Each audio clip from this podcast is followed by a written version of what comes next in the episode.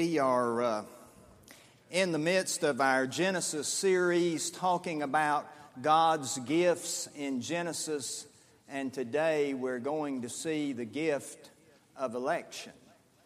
So I'll read this passage for us today, but I hope that you'll follow along in your own Bible or in your bulletin insert. Genesis 25, I'll begin to read at verse 19. These are the generations of Isaac, Abraham's son. Abraham fathered Isaac, and Isaac was 40 years old when he took Rebekah, the daughter of Bethuel the Aramean of Paddan Aram, the sister of Laban the Aramean, to be his wife. And Isaac prayed to the Lord for his wife because she was barren. And the Lord granted his prayer, and Rebekah his wife conceived. The children struggled together within her, and she said, If it is thus, why is this happening to me? So she went to inquire of the Lord, and the Lord said to her, Two nations are in your womb, and two peoples from within you shall be divided. The one shall be stronger than the other, the older shall serve the younger. When her days to give birth were completed, behold, there were twins in her womb. The first came out red, all his body like a hairy cloak, so they called his name Esau. Afterward, his brother came out with his hand holding Esau's heel, so his name was called Jacob. Isaac was 60 years old when she bore them.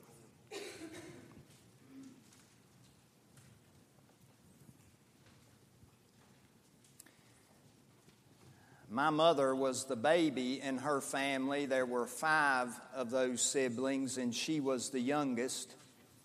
And then in my family, I'm the baby, which means that I didn't know her parents very well because they were already so old. I can remember what they looked like, just barely. And I do remember going to their house as a very small child, but I don't remember anything about the house at all. They died when I was quite young, and her father, John Walton Poole was his name, he was a, a carpenter, as I understand it, and built houses for people and anything else they needed cabinets or outbuildings or whatever. And before he died, he had a $5 gold piece and a $2.5 gold piece that had been passed down through the family for at least a couple of generations, judging uh, by the dates. And he gave the $5 gold piece to his ninth grandchild, a cousin of mine by the name of Brent. And then he gave the $2.5 gold piece to his last grandchild, which happened to be me. And I don't know why he did that. I've never known. It's one of my most prized possessions. It's dated 1853. It looks like it's never been carried in its life. And, uh, you know, I, I just guess we'll take that mystery with us to the grave because he's long gone from this this world, and so is my mother. So I, will never know the answer to that question, why, other than to say that it belonged to him and he chose to give it to the child that he wanted to have it. Maybe you've received some special gift in your time. Maybe it was from a grandparent or an aunt or an uncle. There seemingly was no rhyme or reason for that gift. Maybe you just felt like you happened to be in the right place at the right time. And then again, if you think about it, maybe you begin to think about maybe there was a reason for that gift. Maybe it was because I was the baby of his baby. Maybe there was some plan as to why you received what you were given. We have a glimpse of some choices that God made in our passage this morning as we read about Isaac and Rebekah and God's gift to them of twin boys that they name Esau and Jacob. Our text starts with the words, These are the generations of Isaac, which means we're about to enter new territory because anytime you see that word or phrase having to do with generations in the book of Genesis, it's a, it's a, a method that Moses uses to introduce something new to this story that's being told all through this book of beginnings. In our case today, we're getting ready to be introduced to the next generation of this great nation that God is initiating through Abraham and his offspring after him. We read a moment ago, Isaac was 40 years old when he took Rebekah to be his wife. And Isaac prayed to the Lord for his wife because she was barren. And the Lord granted his prayer. And Rebekah, his wife, conceived. That sounds like a story we've heard before in Genesis, doesn't it? Here we see this challenge of barrenness once again, even though God has made this tremendous promise. To Abraham, I will make of you a great nation. I will make of you many nations. Through Isaac shall your offspring be named. And here they're not able to conceive once again. And the way that sentence reads, it, it sounds, in our text at least, as if God made the choice to grant that prayer right away. And God granted his prayer. But we know that isn't the case because of the last verse in our text, where we find out Isaac's age when those babies were born. Can you imagine having twins at age 60? And we know at the beginning of our text he was 40. So you do the math. That's how long they had to wait. That's how long they had to pray. That's how long they had to wonder. Is God going to remain faithful to us the way that He was faithful to Abraham and Sarah before us? With Isaac's wait, we have one verse telling us the challenge. And in the next verse, we find God granting this prayer. There are nine chapters in the book of Genesis detailing everything going on with Abraham and Sarah in the time they're waiting to conceive. And just two verses with Isaac. Is he somehow shortchanged? Well, that could be one way to look at it, but I think because of all of Abraham's hopes and fears and disappointments and discouragements and wonderings, we've already heard all of that before. Do we really need to hear it again? In other words, we've all been there and done that. Something that should be easy in life is not, we find out. And we start quoting Murphy's Law and giving other reasons as to why life disappoints us so often. Here in this story, we have Isaac, who is the child of the promise and who also benefits from the same covenantal promises as his parents, Abraham and Sarah. And we have Rebekah, a wife from the right people. And yet, in this best possible situation, there's this challenge, this problem. No baby. Here we go again. We don't know whether Isaac complained or not. We're not told about those 20 years, but he probably did if he's like you and me. But he also does the most powerful thing he can do, and we are told that in this text. He prays to Almighty God.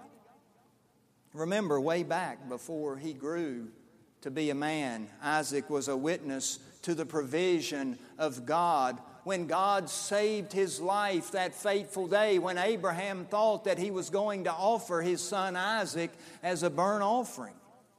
Isaac had experienced a faithful God, and he had this same God's promise, and so he himself is faithful in prayer. Though not written yet, he understood the truth of Psalm 55 22, which says, Cast your burden on the Lord and he will sustain you. We always have to remember that. God is the one who can sustain. He's not just the provider, He's always faithful, and He's the one who can sustain us if we cast our cares upon Him. He kept praying. Rebecca kept praying, and their prayers were eventually answered to fulfill God's promise. And this is a way in which the story always reminds us that everything in life depends upon God and His graciousness unto us. And once those prayers are answered, we, we find that if we read between the lines, it seems to me Rebecca is having a troubled pregnancy. We've all known people like her. That's a, a, such a scary time for any couple to endure. The text tells us the children struggled within her. So she went to inquire of the Lord. And the Lord said to her, Two nations are in your womb, and two peoples from within you shall be divided. The one shall be stronger than the other, the older shall serve the younger. Now, we know from previous sermons in this series that God had told Abraham, I will make of you many nations. And here we see the first two of those nations named. We see Edom and we see Israel. And these prophetic words from God Himself refer to, among other things, the hostility that will exist between Edom and Israel down through the centuries, and to the favored position of Israel above Edom in God's plan of redemption that through Abraham and the nation of Israel will all the nations of the world be blessed.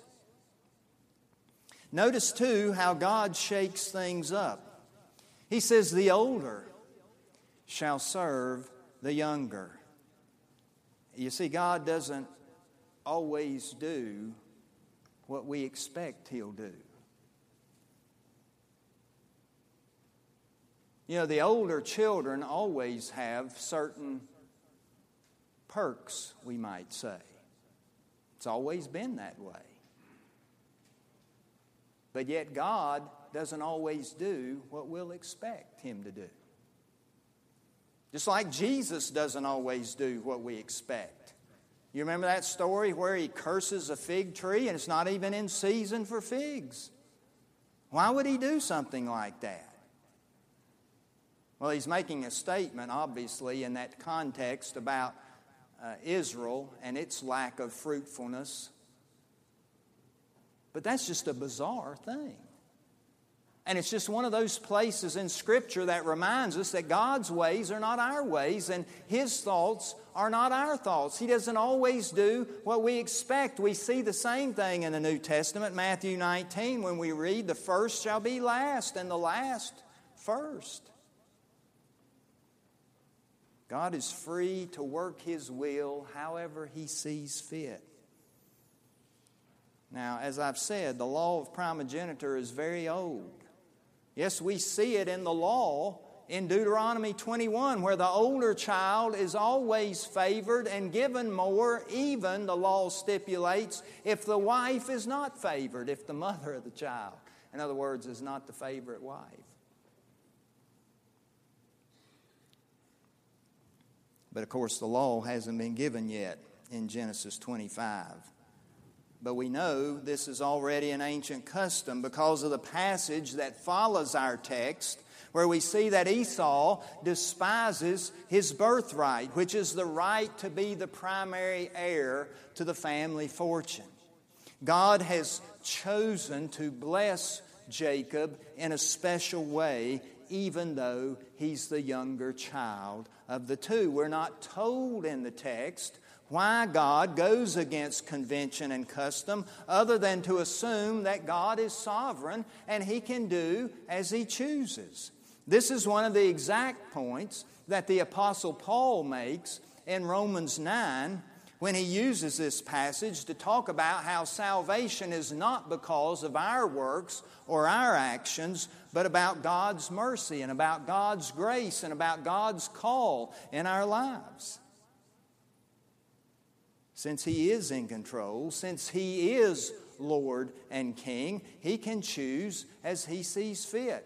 And I'll quote Romans 9, verses 11 and following. Though they were not yet born and had done nothing either good or bad, in order that God's purpose of election might continue, not because of works, but because of His call, she was told, she meaning Rebekah, the elder will serve the younger. What shall we say then? Paul asks. Is there injustice on God's part? By no means, for he says to Moses, I will have mercy on whom I have mercy, and I will have compassion on whom I have compassion. What we have to remember here is that we've all sinned and fallen short of the glory of God. And because of our sin, we're separated from God. He cannot abide sin, He cannot look upon it, He cannot be in its presence. And it's because of His grace, grace that He's given in Jesus Christ, who came to this earth and died on the cross for our sins. That's why we can have a relationship with Him.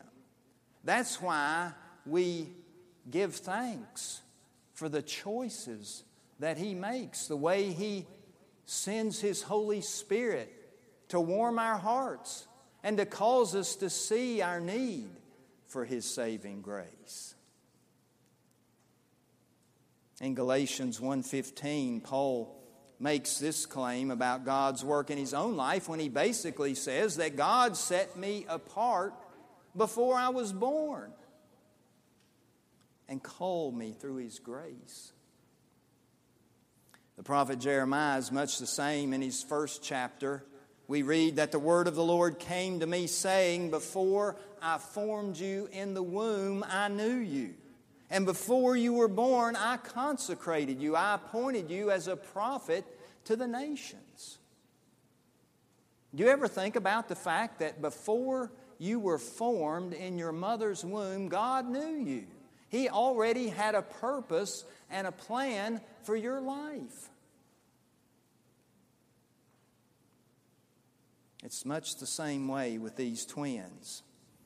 They're not only born, but they're called by God. As Walter Brueggemann puts it in his commentary, their destiny is shaped by the one who spoke them into life in the first place. When Jacob and Esau are born, their life is already decisively shaped by this other one to whom their parents pray. Now, if we want to experience this same God, we have to recognize His sovereignty in our lives. We have to see that because He does not change, He has acted the same way in your life and in my life, and He's chosen us and given us the power to become children of God through His Holy Spirit. As Augustine puts it, God does not choose us because we believe, but that we may believe. And that's certainly good news. But there's even more good news here.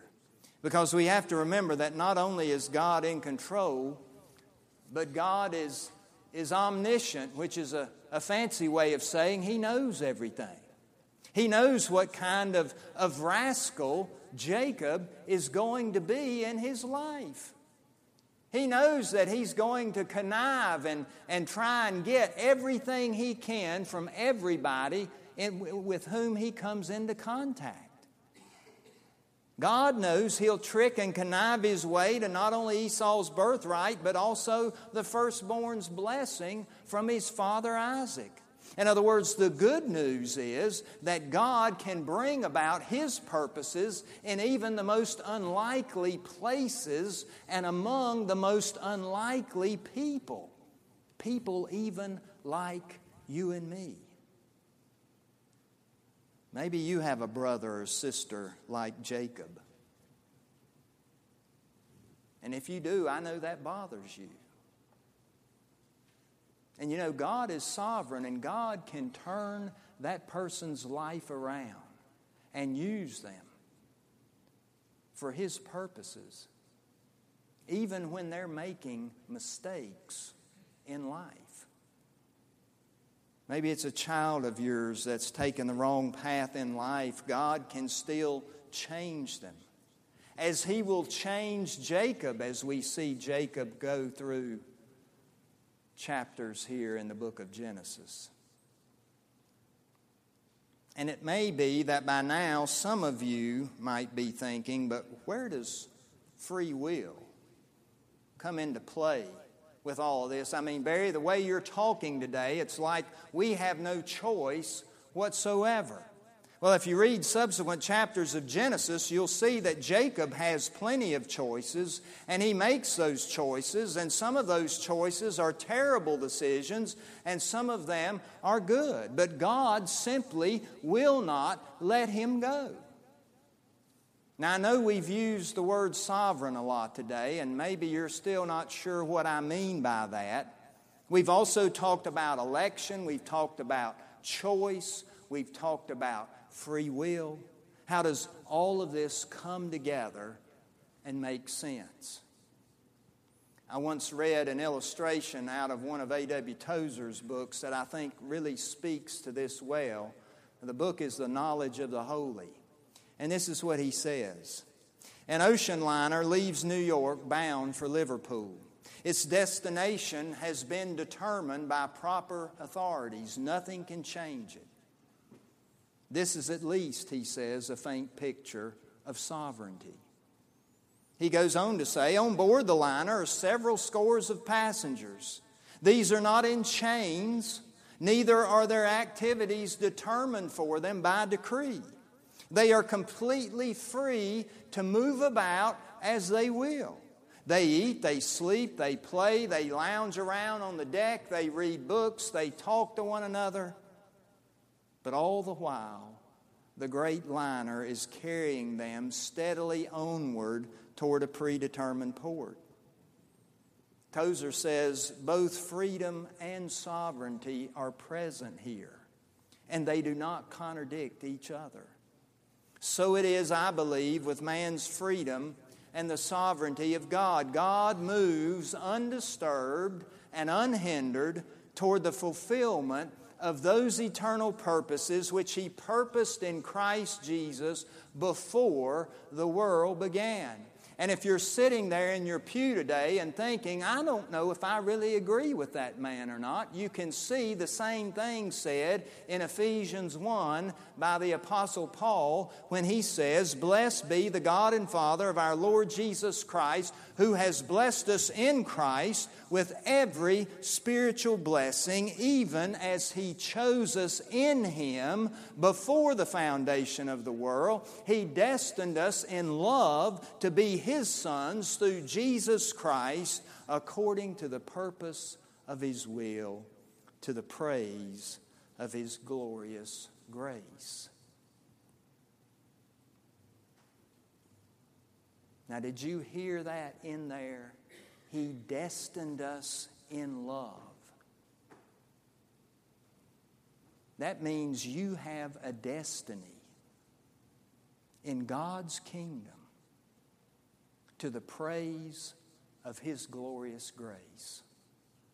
Because of God's steadfast and everlasting love poured out upon us in the gift of His own Son, Jesus Christ, who was willing to die for us on the cross. And I don't know about you, but that sounds like good news to me. Amen. Amen. Let's pray together.